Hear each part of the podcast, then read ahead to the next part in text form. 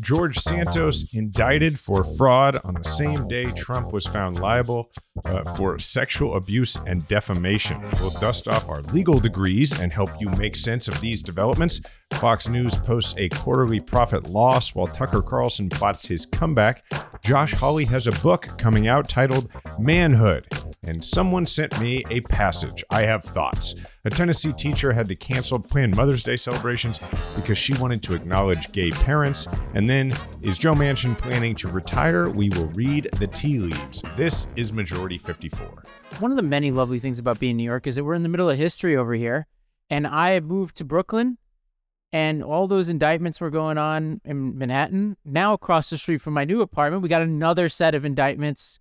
Is it causation? Is it correlation? I don't know.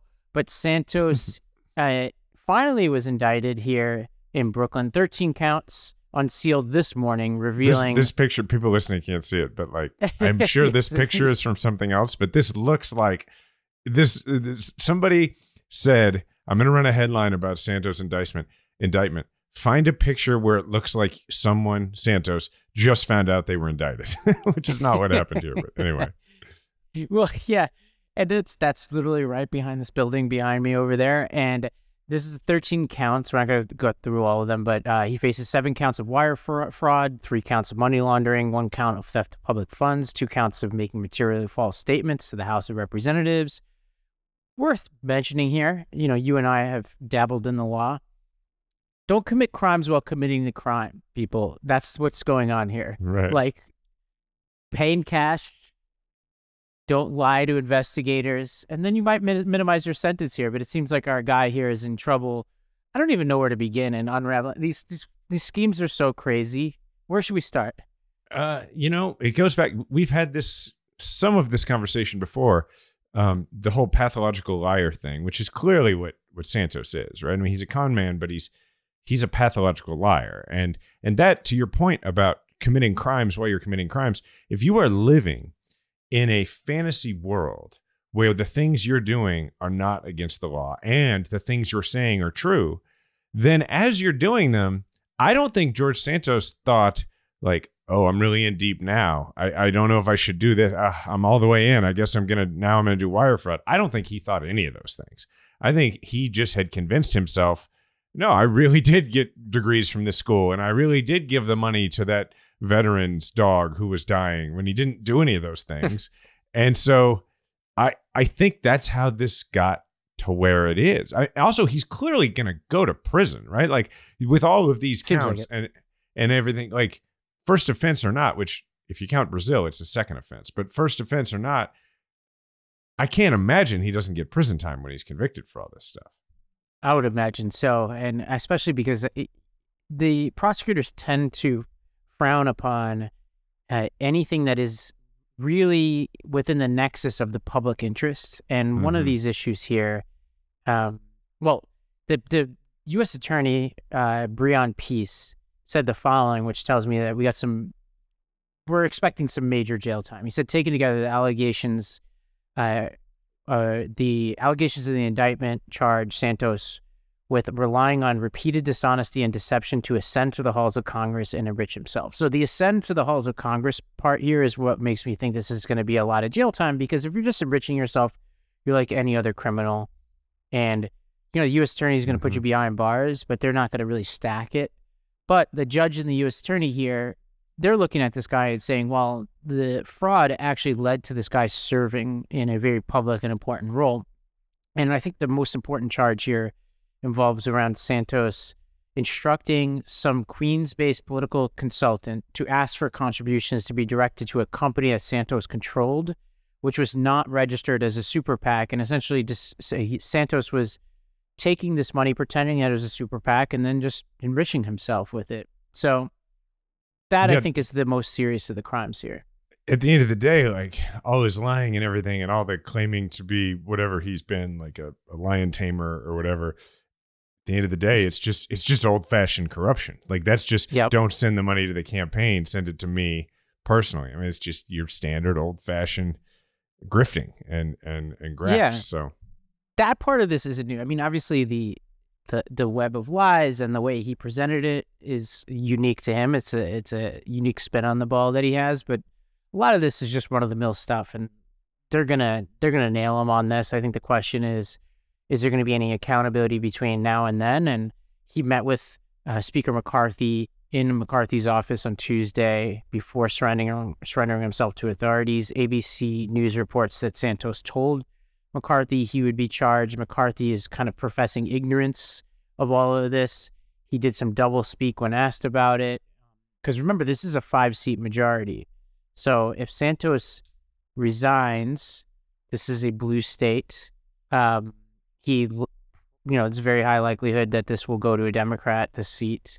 And so, um, Like, you know, McCarthy like, just in see- a just in a special election, it would, or like it's let's like in general, up. is it a I more Democratic seat? Yeah, let's look this up. Santos resigns. What now? Let's see what the Google says. While you do that, I will fill in the rest on what McCarthy said. So McCarthy, Yeah, do it. Uh, so McCarthy initially, when he was asked about this, you know, a while back prior to any charges, he was like, "Well, tell me what he's charged with." Like very snarky, like kind of being difficult with the press. Like if he's not charged, I don't know what you're talking to me about this for. And then he got charged, and he was asked about it. And he's like, "I haven't had a chance to look at the charges," but then he did say, "Look, there's a standard way we go about this. If somebody is charged, uh, is indicted." Then they're not going to serve on committees. They'll still vote, but they won't serve on committees. So that's how he avoided answering the should he resign question. Oh, now I remember this because I had a, a, conversation with a potential candidate about this. This is this is weird.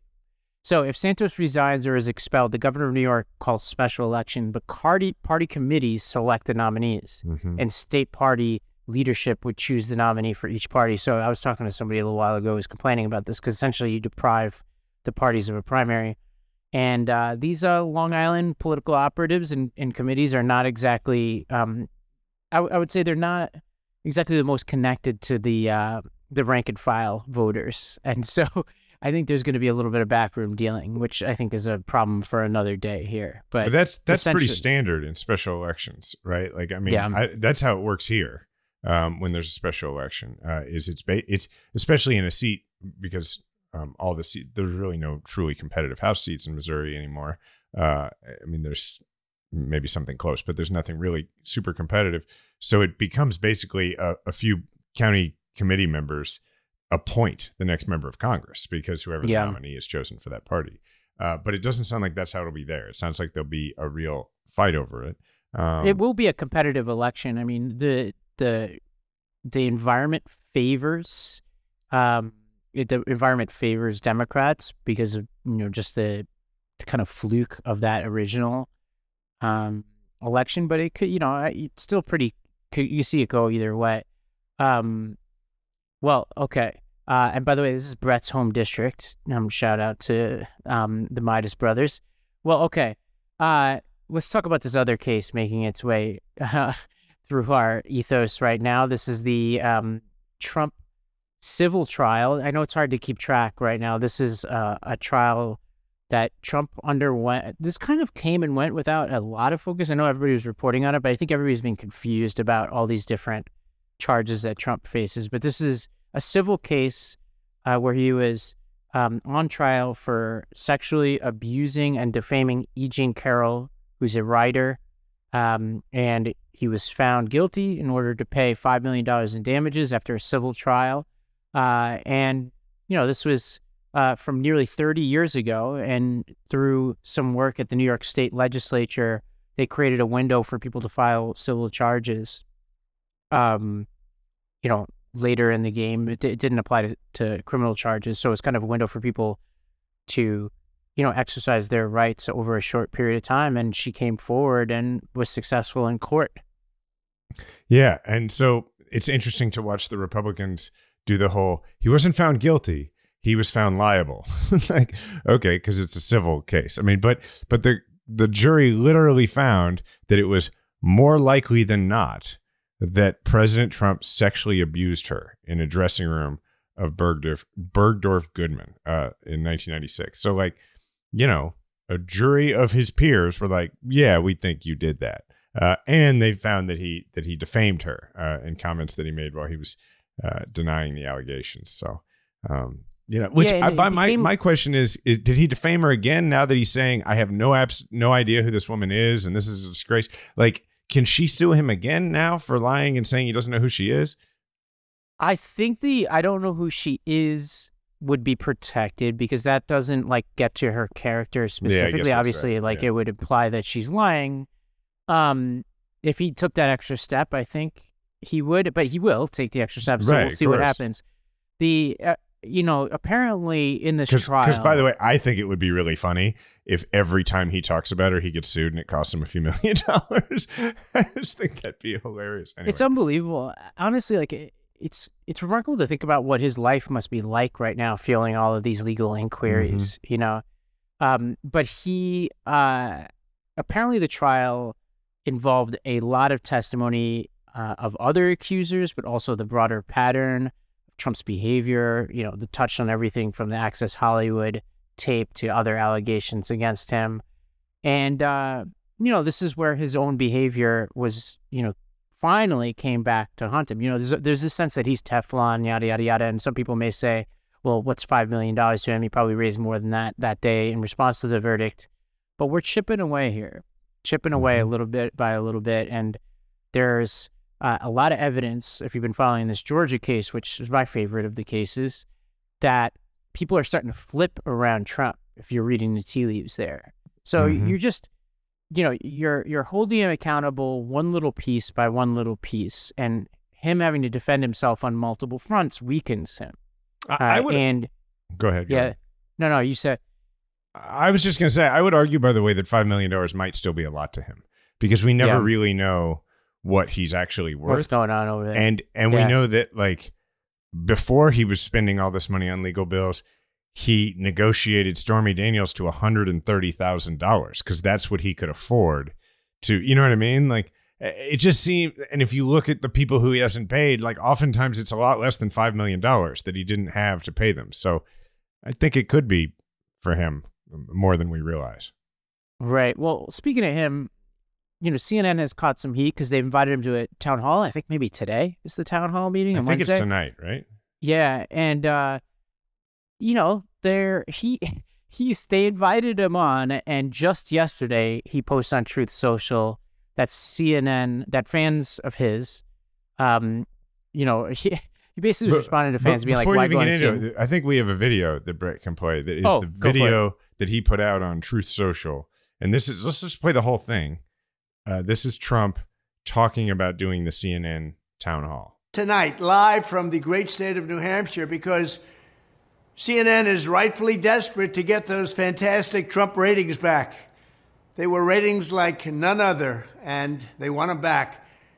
They made me a deal I couldn't refuse. Could be the beginning of a new and vibrant CNN with no more fake news, or it could be a total disaster for all, including me. Let's see what happens tonight at 8 o'clock.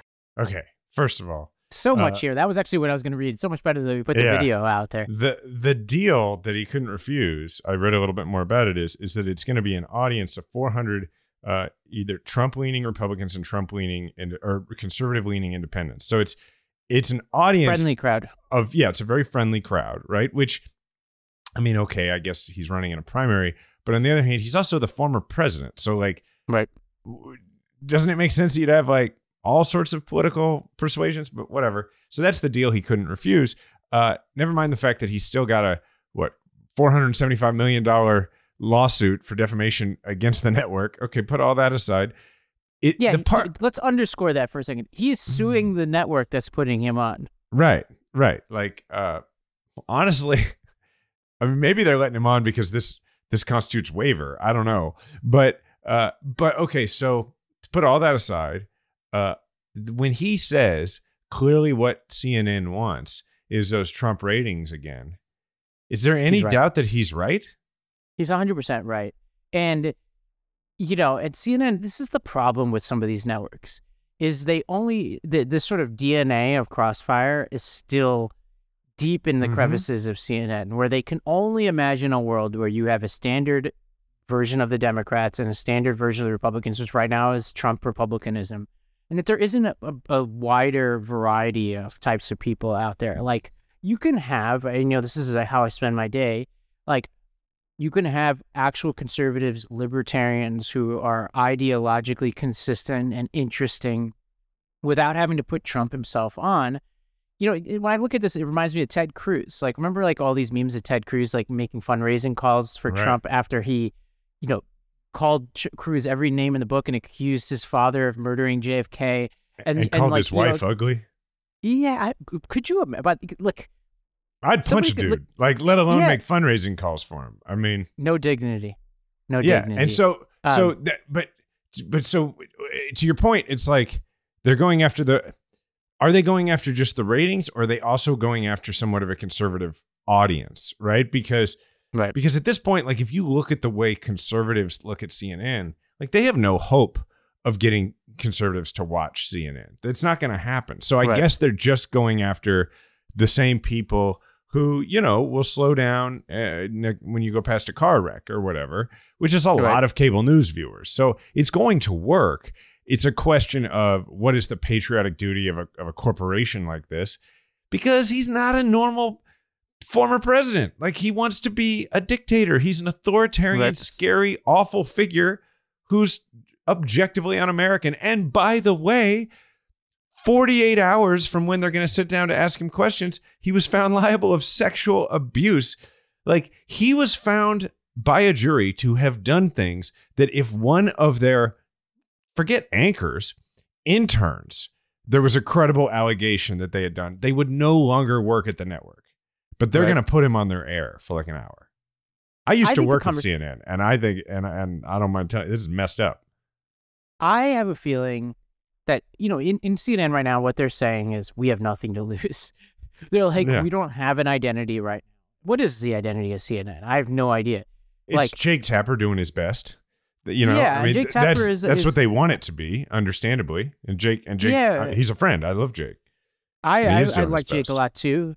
Um, I don't mind Anderson Cooper either, but like beyond that, it's like what are what is this right? What Mhm. is the identity of this network? Well, there's some great people there. Kate Bolduan, like we could go through the list. There's some great people there who do very good work, um, and stuff like this undermines them, right? Just as there Right. there are, you know, not a lot, but there are real reporters at Fox because that's where they could get a national job, right? And they are constantly stymied because they try and report actual news. And then they're constantly undermined by Hannity and Ingraham and whichever replacement level white guy they put in Tucker Carlson's seat eventually.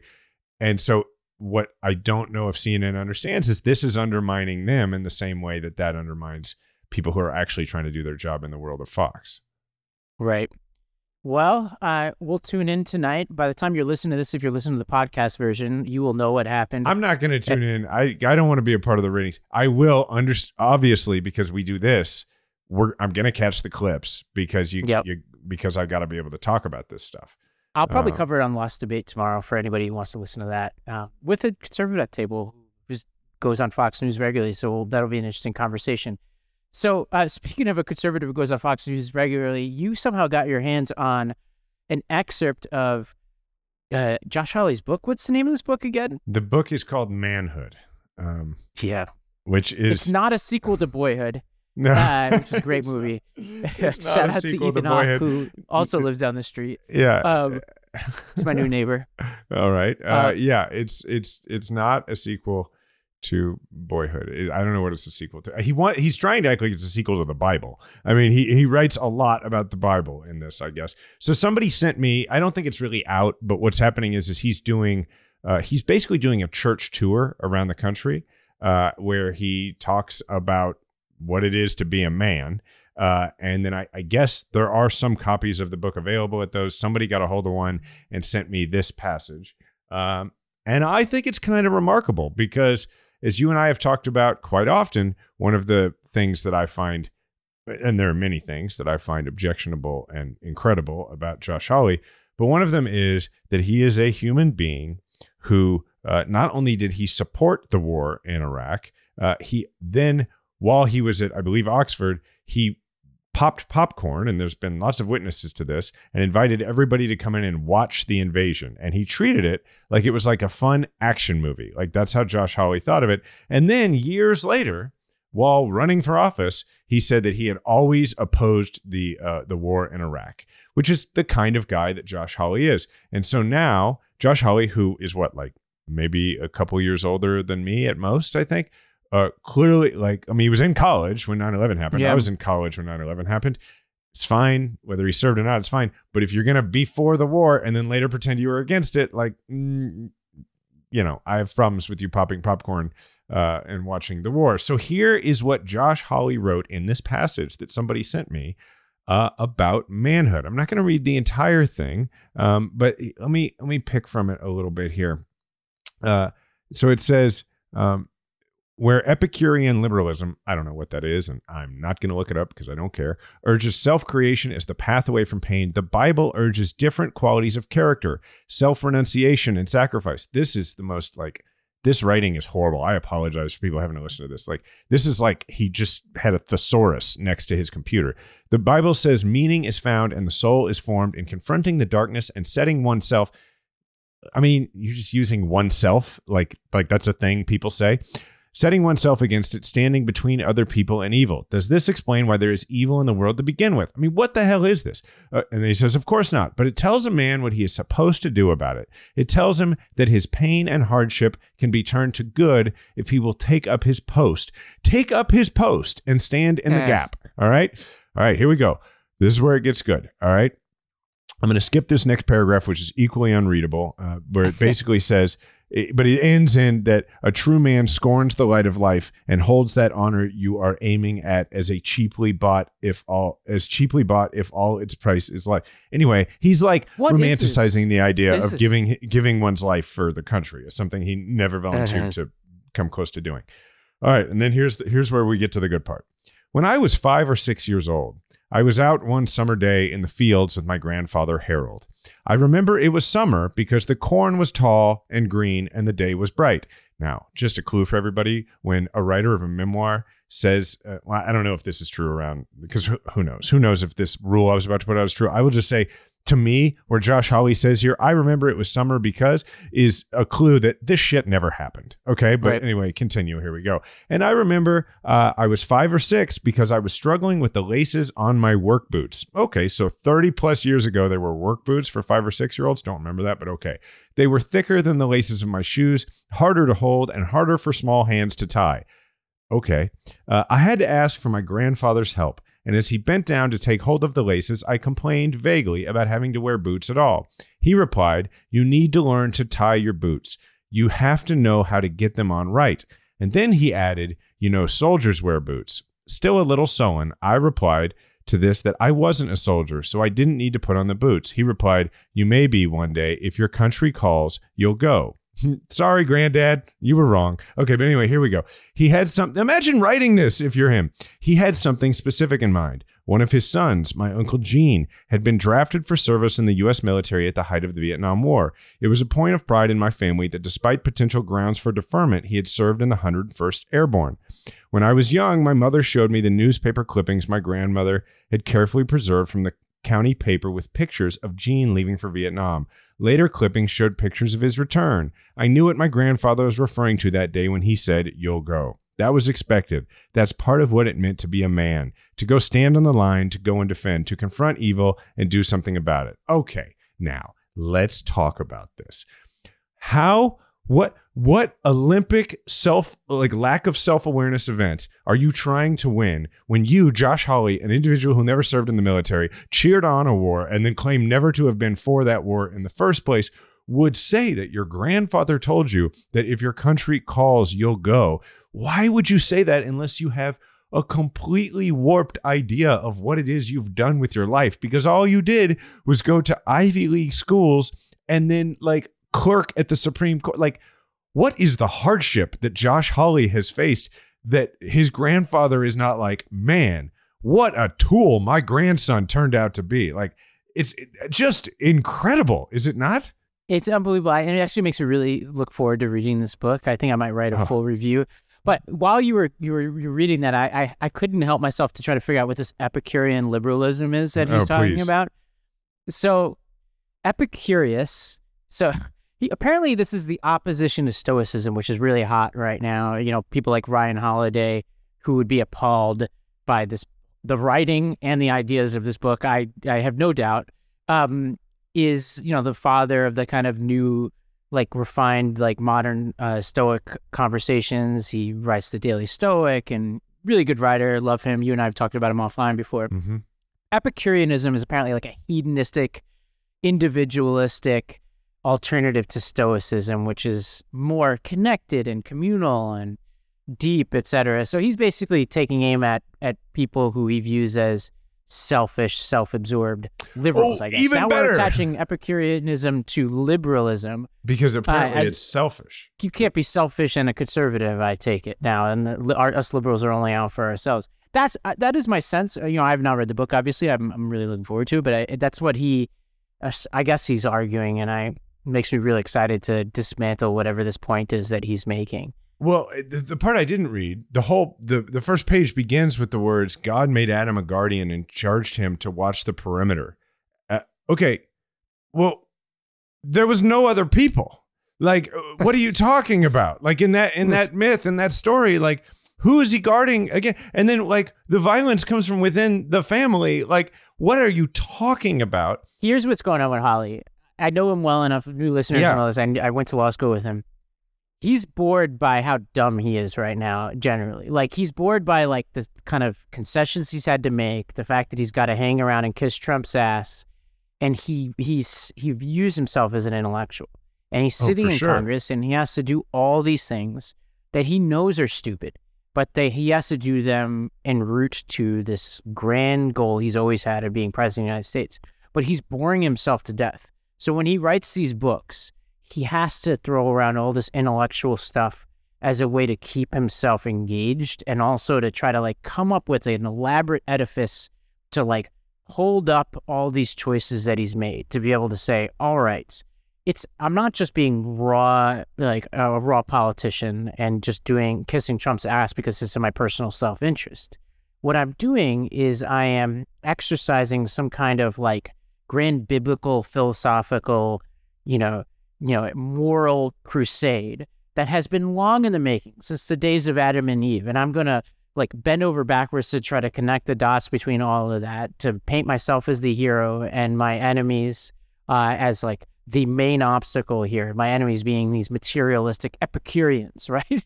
so that's what he's doing. He's sitting around because he's got to go home eventually and he's got to read books and he's got to then square what he's reading in these books with this really, really dumb public persona he has right now. And this is what we get from that entire exercise. That's my that's my guess. I, I think that's a great take. I think that's exactly right. I- you know, is that he it's a god complex. He he believes Yeah. that he otherwise how do you justify things like uh, being part of an insurrection unless God told you to, right? And Right. and on top of that, as we've discussed before, he is a very smart guy. And and so you know, when you say you went to law school, you went to Yale Law School with him. Like he's a smart guy. When you listen to him talk, now his writing is like uh, when a smart guy Honestly is also a tool. Uh, yeah, it's honestly disappointing writing. so condescending to like he's just like i'm gonna i he's one of those guys who's like i'm gonna talk in a way that is purposefully over your head to make sure you understand that i am smarter than you and whether Yeah. or not i persuade you is really a secondary priority of me i have said many times that josh hawley never really got over will hunting asking him if he liked them apples you know because he he- is that dude from the movie. Like that is him to a T, right? He just cut his hair and ran for the Senate. So, but, uh, but I think the other thing about this that we should not fail to mention is, as you and I have talked about before, is that this strategy, uh, which is an age-old strategy of framing this uh, uncaring conservatism as a caring form of protective masculinity, is really smart because if what you're trying to do is a win a republican primary where most of the voters are white men and b have the republicans be able to win by racking up the margins among white men so high but also then bringing a lot of suburban women whose families lean conservative with you and have a traditional idea of like gender roles well it's very effective to say the republican party or the conservative movement is the daddy party and the liberals are are the mommy party. Like and that is what he's doing in a new way that is scary and could really work if we don't have our own argument for this frame. Well, if you're a listener and you somehow have access to this book, reach out to me. Jason, if through your channels we can get it. I would love to get this book before it comes out in a couple of days. Yeah, and I'd love for us to I never love to pay for it. it. Yes, same. I'm- yeah. I'm not uh, trying to I'm- pirate the thing. I'm just saying, you know, loan us a copy. I ain't paying for this thing. Somehow, I think I might have trouble in the, the interlibrary system in New York getting a, a hold of this copy. but we're going to take a break and hear from our sponsors. We're going to check in with Tucker Carlson. A whole lot happening with him. We're going to then go down to Tennessee, where Moms for Liberty are causing havoc in our classrooms. And then we're going to talk about the future of Joe Manchin. Will he run again? We're starting to see, you know, some signs that he might not. All of that and more when we return. Cold turkey may be great on sandwiches, but there's a better way to break your bad habits. We're not talking about some weird mind voodoo from your wacky neighbor or some sketchy message board. We're talking about our sponsor, Füm, and they look at the problem in a different way. Not everything in a bad habit is wrong, so instead of a drastic, uncomfortable change, why not just remove the bad from your habit? Füm is an innovative, award nominated device that does just that. Instead of electronics, Füm is completely natural. Instead of vapor, Füm uses flavored air. And instead of harmful chemicals, Füm uses all natural, delicious flavors. You get it. Instead of bad, Füm is good. It's a habit you're free to enjoy and makes replacing your bad habit easy. Your Füm comes with an adjustable airflow dial and is designed with movable parts and magnets for fidgeting, giving your fingers a lot to do, which is helpful for de stressing and anxiety while breaking your habit. Join Füm in accelerating humanity's breakup from destructive habits by picking up the Journey Pack today. Head to tryfum.com and use code MAJORITY to save 10% off when you get the Journey Pack today. That's tryfum.com and use code MAJORITY to save an additional 10% off your order today. Well, this Tucker Fox News feud is not going away, Jason. He posted a video yesterday saying that he's going to, well, well, actually, let's just go to the video. The best you can hope for in the news business at this point is the freedom to tell the fullest truth that you can.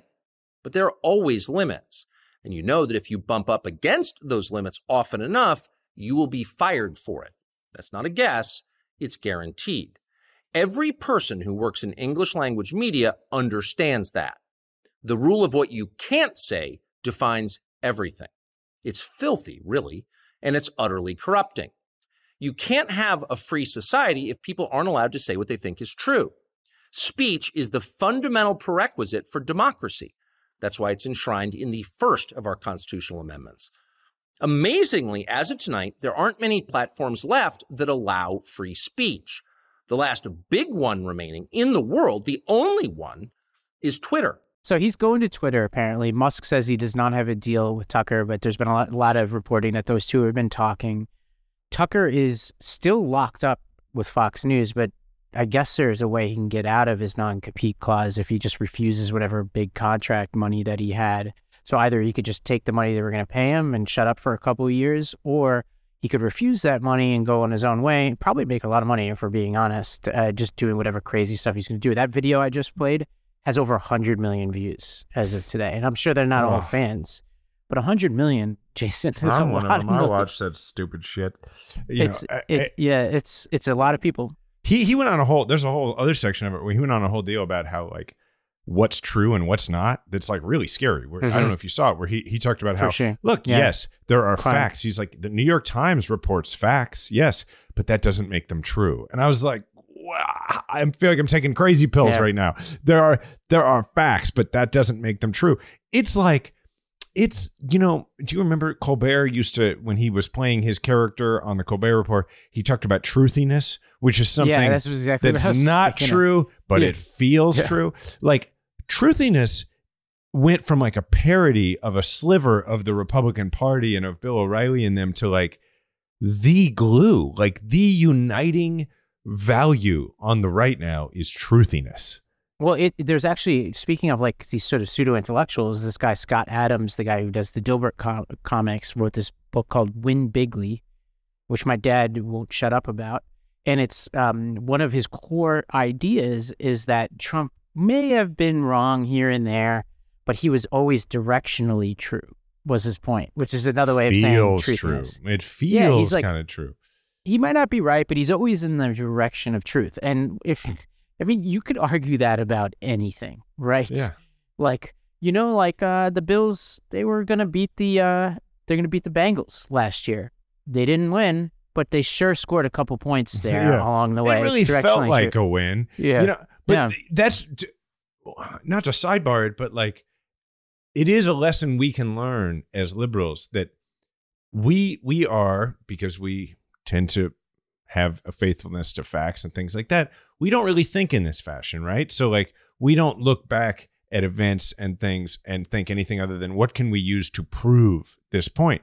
When maybe we ought to be thinking a little more not in a bad way, but like more of like what is it that we can say where people it will connect emotionally with people, right? And the stuff that Right. works on that is like, and there are facts for it. There are facts to demonstrate that the Republicans only care about the rich and that kind of thing. But we always want to marry it with some piece of evidence. Maybe we just need to be saying it more often, right? Just as a fact, uh, because that's how truthiness works, you know. But anyway, back to Tucker.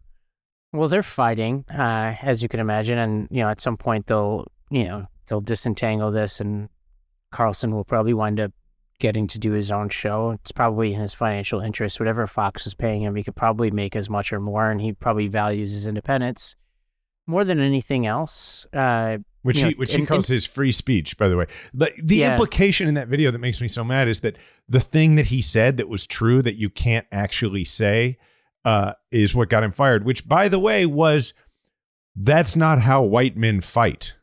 Okay, like, like he didn't say that in this video, but that is the implication. Well, that's what these people do, and I, and I am a longtime public uh, believer in pretty like expansive free speech. Like I tend to believe that the antidote to a lot of bad speech is just to shine a light on it and counter it. That, and I'm more on the libertarian side of, of Democrats, but I am frustrated constantly by these free speech purists on the so-called uh, on the right who just throw it around uh, to try to deflect from their own inaccuracies, right? Like free speech is a means to an end, and it's one that I will always defend.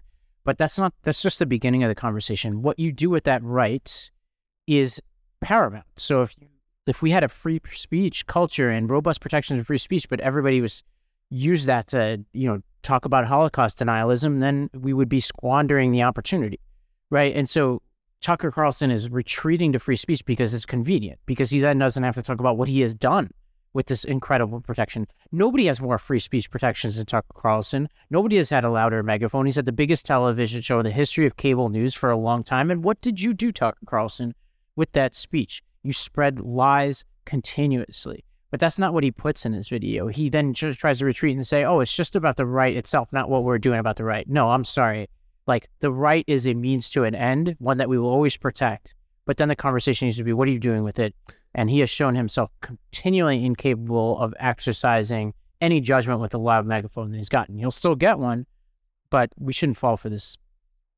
Anybody listening to this, if you're if you get into a conversation with somebody about the concept of free speech and cancel culture and all that kind of thing, the distinction you've got to make is between First Amendment free speech, which is freedom from having your speech suppressed or stopped by the government, have the freedom from censorship, right, by the government, versus speech without consequences, right? Freedom from consequences. Like when you work at a place like Fox, like I referenced earlier, I, I spent a year as a as an on-air contributor for CNN, right? I understood that the the product, like literal product that, that CNN was putting out, that I was contributing to it, that I was just like, you know, if they put out a widget, I was like somebody on the assembly line, right? I was part of putting out the product. But I also understood that just like if somebody on the assembly line does something wrong and the widget doesn't work, well, then people are not going to buy that widget as often. And if I go on TV and I say something that you really shouldn't say without people being deeply offended, without, you know, there being potential lawsuits, that kind of thing, well, then you're putting out a product that the public might not respond well to. And therefore, the company that employs you gets to fire you from doing that, or the people who watch you get to stop watching you. That is not a question of being having free speech. You have free speech because Tucker Carlson can go say that that's not how white men fight anywhere he wants. He could say it wherever he wants. You just can't say it and have your TV show. It is you have free speech. You do not have freedom from consequences, right? Like for a bunch of people who are like avowed capitalists, it's incredible how they just completely ignore the fact that this is just capitalism. It's just market forces at work. That's all it is. Well, speaking of market forces, Fox posted a quarterly loss here. Uh, and so, um, you know, Murdoch's son has basically been running the company and he, you know, gave some statements to investors and, you know, he swung to a net $50 million loss for the quarter, which compared with earnings of $290 million during the same period last year. The loss came despite revenue increasing 18% to $4.08 billion. So anybody who's cheering on this quarterly dip, notable, but this is still a highly profitable company. And once they put behind them this lawsuit, if they could stave off the rest of them, they will be profitable. I continue to believe, though, that lawsuit was really important and helpful. Uh, it obviously pushed out Tucker Carlson, um, but it puts pressure on the company internally to change some of their systems. And so I still think it's useful. Yeah. Uh, I mean, look, nobody should be so naive as to think Fox News is going anywhere. Although, No. do you want to talk about these Media Matters videos? Oh, yeah. We'll take a step back here. Let's look at this. So, uh, Media Matters got some video of Tucker Carlson, you know, the behind the scenes uh, of Tucker Carlson. Uh, let's play one of these videos. I did. I talked to her at great length. It was actually pretty funny. I said, you know, We're, we're gonna. He pauses here because he's listening to somebody say something in his ear, and he has oh, that I look. said I, she tried to get. I was like, she's got a lot of liberals working over there, and you know they see this as war, and we're the main force on the other side. And like that's crazy. If you've got pronouns in your Twitter bio, you shouldn't work here because we can't trust you because you're on the other side. And she goes, Well, who? And I said, I'm not going to name names because I don't know who did it. And I'm definitely not going to cast aspersions on someone unfairly. Just because you're liberal doesn't mean you did this. It does mean you shouldn't work here. And Roger would never put up with this shit. Why would you do that?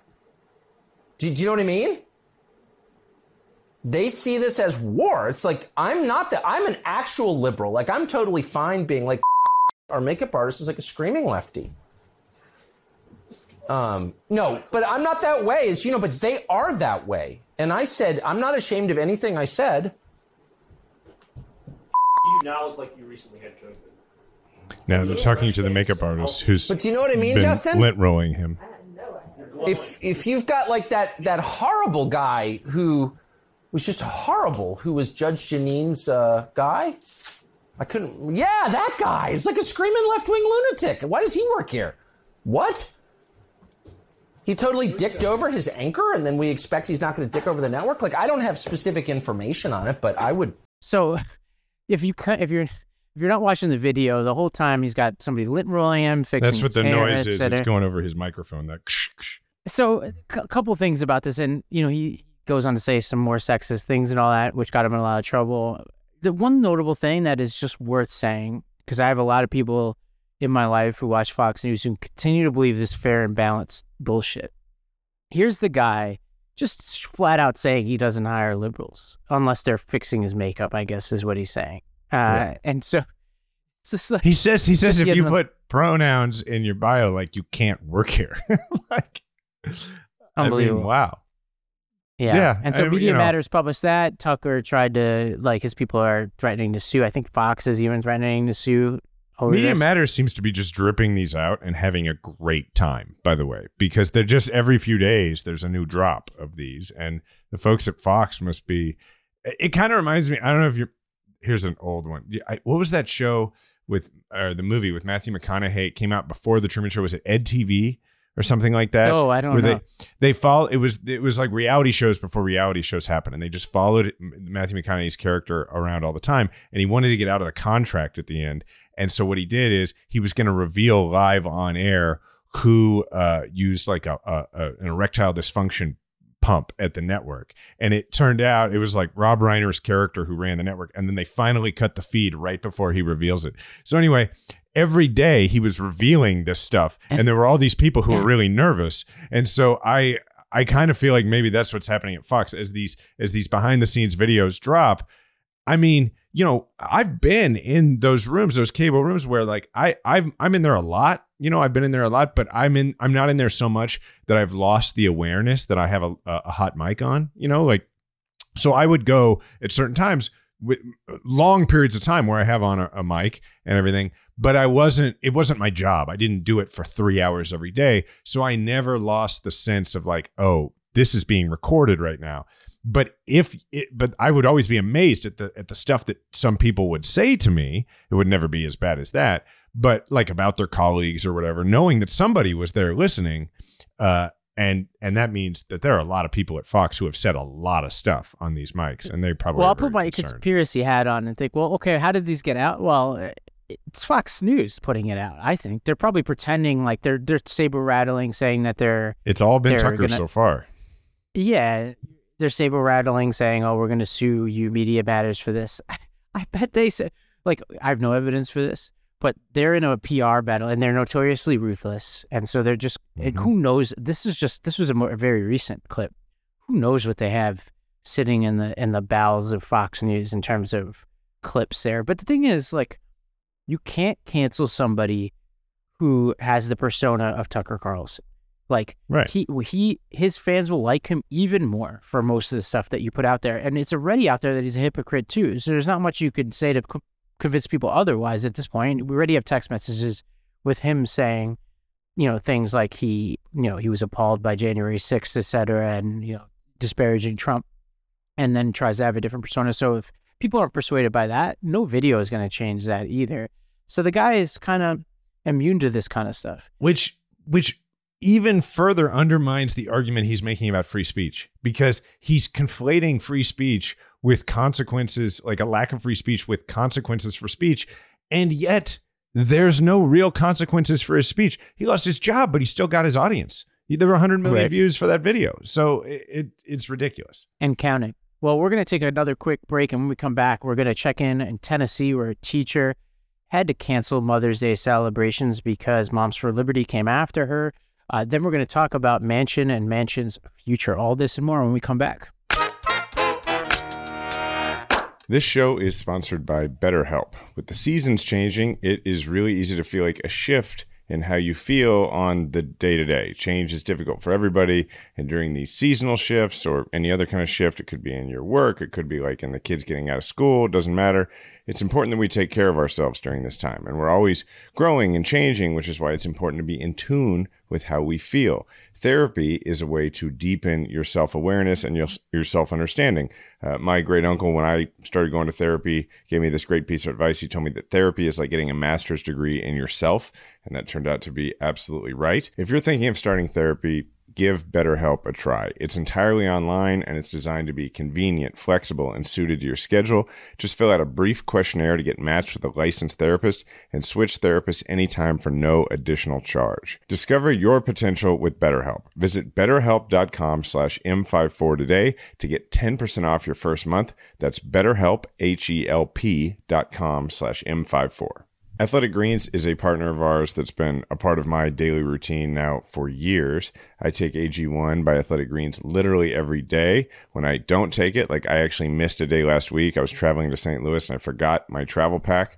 Uh, there's a notable, a, a noticeable difference in my energy levels. Like I feel more tired. I feel less focused, definitely less energized, and it's really like like mid mid morning or like early in the afternoon when I first start to realize it, and I'm like, oh wow, I didn't take my AG one today, and now uh, I'm home, but we're entering baseball season, not just coaching true, but like playing baseball for me, uh, and it's getting I would say more than a bit warmer. It's getting hot in Kansas City, uh, and I'm going to need that extra energy and that, that extra boost that I get from my AG1. It's super important for me.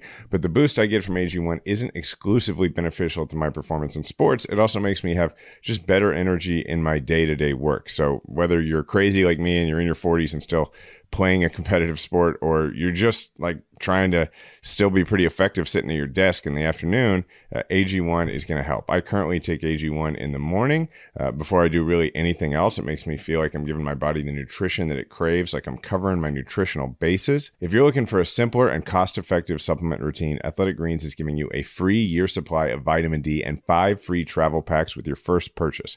Go to athleticgreens.com slash majority. That's athleticgreens.com slash majority. Check it out. All right. Well, let's go to my former home state of Tennessee, where Caroline Mickey, who's a librarian at the Alpine Crest Elementary School outside of Chattanooga, great city of Chattanooga. Shout out to Emily who listens to this podcast. Uh, she tried to do a Mother's Day themed lesson and came under heavy fire. Parents in the area, including Moms for Liberty, the sort of right wing uh, group that's been pushing uh, right wing extremists onto school boards uh, over the past few years.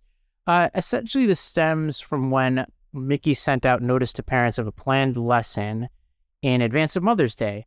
And she wrote that the lesson would be, quote, sensitive to the fact that not all students live with a mother, and they would be celebrating mothers who, quote, uh, fill the motherly, uh, people who aren't mothers who, quote, fill the motherly roles in our lives. And she not- notified parents that there'll be two books that they would be reading. One was Stella Brings the Family. It's about a girl who is unsure how to approach Mother's Day because she has two dads, and the other was Mother Bruce. It's about a bear who adopts a brood of goslings. I guess that's what we call goslings when they're in a group who believe he's their mother. They shut this down. Didn't happen. She had to cancel it. Yeah, well, let's talk for a second about what she was probably trying to accomplish here. Not that this needs defending, but like if just based on your basic statistics, there's kids in that group, the kids in that class who have two dads. There's kids who, you know, don't have a mom. There are kids who are raised by their grandmother, right? And those kids would potentially feel very uncomfortable. And it's an opportunity not only to have those kids not feel uncomfortable on Mother's Day, but to also help their classmates who are, when you're that age, their entire life outside of their house, right? Like when you are that age, your entire life is just the people you know and you don't know that many people, right? So if you can create context for those kids to create a more caring environment, uh, that's great. That's that's what you want to do. Uh, and So it's really sad Well, that this is like let's give it just like a brief anatomy of what happened here because it's instructive. So there is a chapter of Moms for Liberty in the area. They attack the the whole idea of this on social media. They basically weaponized the letter and all this kind of stuff. Uh, and then in local newspapers, they wrote about how this is Leninist indoctrination, anti-Christian, a threat to Western civilization. Uh, one woman called on locals to pray for children to guard them against a demonic threat posed by these books. And they, they accused this librarian of being a groomer. This is all stuff that's out of a playbook. This is not random acts. This is coordinated stuff. there's And not spontaneous. The Hamilton County School Superintendent, Justin Robertson, which, if you're in the area, you might want to shoot Justin uh, a little note. Um, he canceled the lesson. The superintendent canceled the lesson and would not comment on it when asked by the Tennessee Holler, a local progressive news site. So they don't want to be accountable for their decisions, but they seem to be accountable to a vocal minority in the area who are kicking up dust over a seemingly harmless lesson that actually had a really good rationale. And so, or celebration, not even a lesson, celebration of Mother's Day. Yeah, th- this is, you know, my kids are nine and two and a half, right? Nine, nine and a half and two and a half. Drew's very big on the half, so I got to say it. And like, one of the things that I have learned is the importance of not necessarily thinking it's too early all the time to discuss certain things. Like I had a conversation one day. My son maybe won't like that I divulge this, but we, I had a conversation with him the other day where we were talking about puberty because it's not that far away in his life. He was curious about it. You know, it's probably, you know, eh, just like 18 to 24 to 36 months away that it's going to start, something like that. Um, starts kind of earlier for men in my family. And so, like, we had this conversation, very casual conversation about it. And I'm doing the thing that parents always do, where I talk about, well, here's the way your body's going to change, and you're going to start to feel differently about, about, uh, I, and I started to say about girls, and I said, about girls, I said, or it might be boys. And the thing is, I'm assuming because we haven't had that many conversations about this that I'm introducing a new concept to my son. But the truth is is like they're exposed to this stuff all the time. They know, yeah, And and and so what happened next was evidence that clearly where he goes to school, they've done a very good job of talking about this because True was not like, oh, he he didn't he didn't uh like recoil at the idea. He just very matter of factly said to me, and in a way that uh, I could tell came with no judgment from him. He just goes, "Dad, I don't think I'm gay." And I was like, "Well, okay, but you might be." And and that and I just want to remind you, like, if it turns out you are, like your mom and I don't care. We just want you to be happy. We don't care what you are. And he goes, he goes, yeah, I know, I know, it'd be fine. He goes, but I don't think I am. And I was like, okay, fine, end of conversation. Like my point is like it's not a bad thing when school helps you do that. Like like when Right. you don't have to do the entire conversation yourself and then you don't have to worry that your kid is going to school armed with a different set of ideas than the not ideas but a different set of knowledge, right? And and is farther ahead than the other kids by a lot because that's one thing I've I've always thought about is like I want to have these conversations early with my kid, but I also don't necessarily want to get out in front of where the other parents in class are because when kids find out something new, they go to school and they talk about it right away. So I like that this kind of stuff has been broached at his school so that when I talk to him about it, uh, he's got a little bit of context for it and it's not some crazy scandalous sounding new thing. And, and I don't have to say, but don't talk about this with your classmates yet because then that does make it feel wrong and taboo. And so, you know, I Yeah, think what this librarian's doing is great. They, they they talk about grooming, which is making people a certain way. We could have that debate, but what but then what they're trying to push is an inhospitable environment for people because of who they are. So you know, regardless of who's causing what, if you are gay or you are trans, their vision on the right right now is the least hospitable environment possible. And we're talking about children, right? They're trying to make the school and the library a hostile place for people because of who they are. And you know what? There are gay Republicans, right? There are Mhm. Republicans who probably want to be trans or come out as trans, uh, but who are under tremendous pressure in their communities. And And a lot know, of them just- we don't know about because they kill themselves. Like if we're being Yeah. real, for sure. you know. yeah. So it has So, huge consequences. Well, um, if you're in the area, you know, in that district, um, in the Hamilton County School District or the surrounding areas, if you have more context to that, Caroline, if you're a listener or a friend of Caroline, reach out to her. We'd love to talk to her. Uh, I'll dispense with this last one quickly because we are running out of time. But Politico had an article about how a GOP group tied to McConnell launched a $2 million ad campaign really early, bashing uh, Mansion. Manchin is running against uh, a very formidable, likely Republican challenger in Justice, uh, the governor. And so um, there was all the speculation in this political article about whether Manchin was going to run or not. It seemed to imply that he's l- more likely than not to not run, and so he's less likely to run than he's been before, but he hasn't made up his mind yet. Really, not much to talk about here, Jason, other than we wanted to flag it for our listeners to be like, we regardless of how we feel about Joe Manchin, we want him to run. It's an uphill race. He's way, way, way behind in the polls. But as you'll read in this article, he is a singular figure in the state who's probably the only human being on the planet who can carry that for a Democrat, in my opinion. You you want to hear my hot take on it? But My hot take is I'm not going to be that upset if he doesn't run, and it's not because like of you know obviously I have disagreements with Joe Manchin. It's because the likelihood is he's not going to win that race, and Yeah. if that's the case, let's let's save our bullets for somewhere else. Probably the wrong analogy to use anymore, but you know, Yeah. s- save our resources for somewhere else. If if he can win, great. But look, Justice is what he's a former Democrat, right? Who became a Mhm. Republican. So like in a lot of ways, he's he's on M- Manchin's corner. So I can yeah, see where he has a good chance to win. If you read the article, they have Oh, like the really? same strategists. Yeah, which is crazy. Okay, um, we'll do a grab or- an or and then one for us. Uh, my grab an or is if you live in the LA area, California 30th, which is Schiff's district, is now going to be an open seat election. I just want to plug a, a good friend of mine named Nick Melvoin, who's running for the school board election there. Uh, these are the neighborhoods of Fairfax, Hollywood, West Hollywood, Hollywood Hills, Hancock Park, Los Feliz, Silver Lake, Burbank, and Glendale. And look, if you've got another candidate in the race, no offense to those candidates, I'll just say that I love Nick. He was on the school board, and he's one of those people who uh, he's on the school board right now. He's dealt with everything from hacks to the district to COVID closures to strikes. He was big supporter of the workers on the front lines. Most recently, he's been pushing tons of innovation around using district land for teacher housing. He's just a really clear thinker, a very courageous person, and um, he's the kind of person who I works as hard as anybody I know in politics and, and is as real as any candidate I've met out there. So he's just a really good human being. Uh, and he's running in that race. And look, I'm, there's, I'm sure as time goes on, there's going to be a lot of people in that race that we all love. But I just wanted to say a special note about him. Uh, if you uh, like what you heard, go check him out at nickmelvoin.com. you can donate money, you can go volunteer, walk into a district office, etc. They're pretty active. But just wanted to say a good word about Okay. Nick. Okay. Uh, how do you spell? Tell him how to spell Melvoin and tell him again where he is? Oh yeah, Nick N I C K Melvoin M E L V O I N dot com. All right. Uh, one for us. What's going on? You're in your new apartment.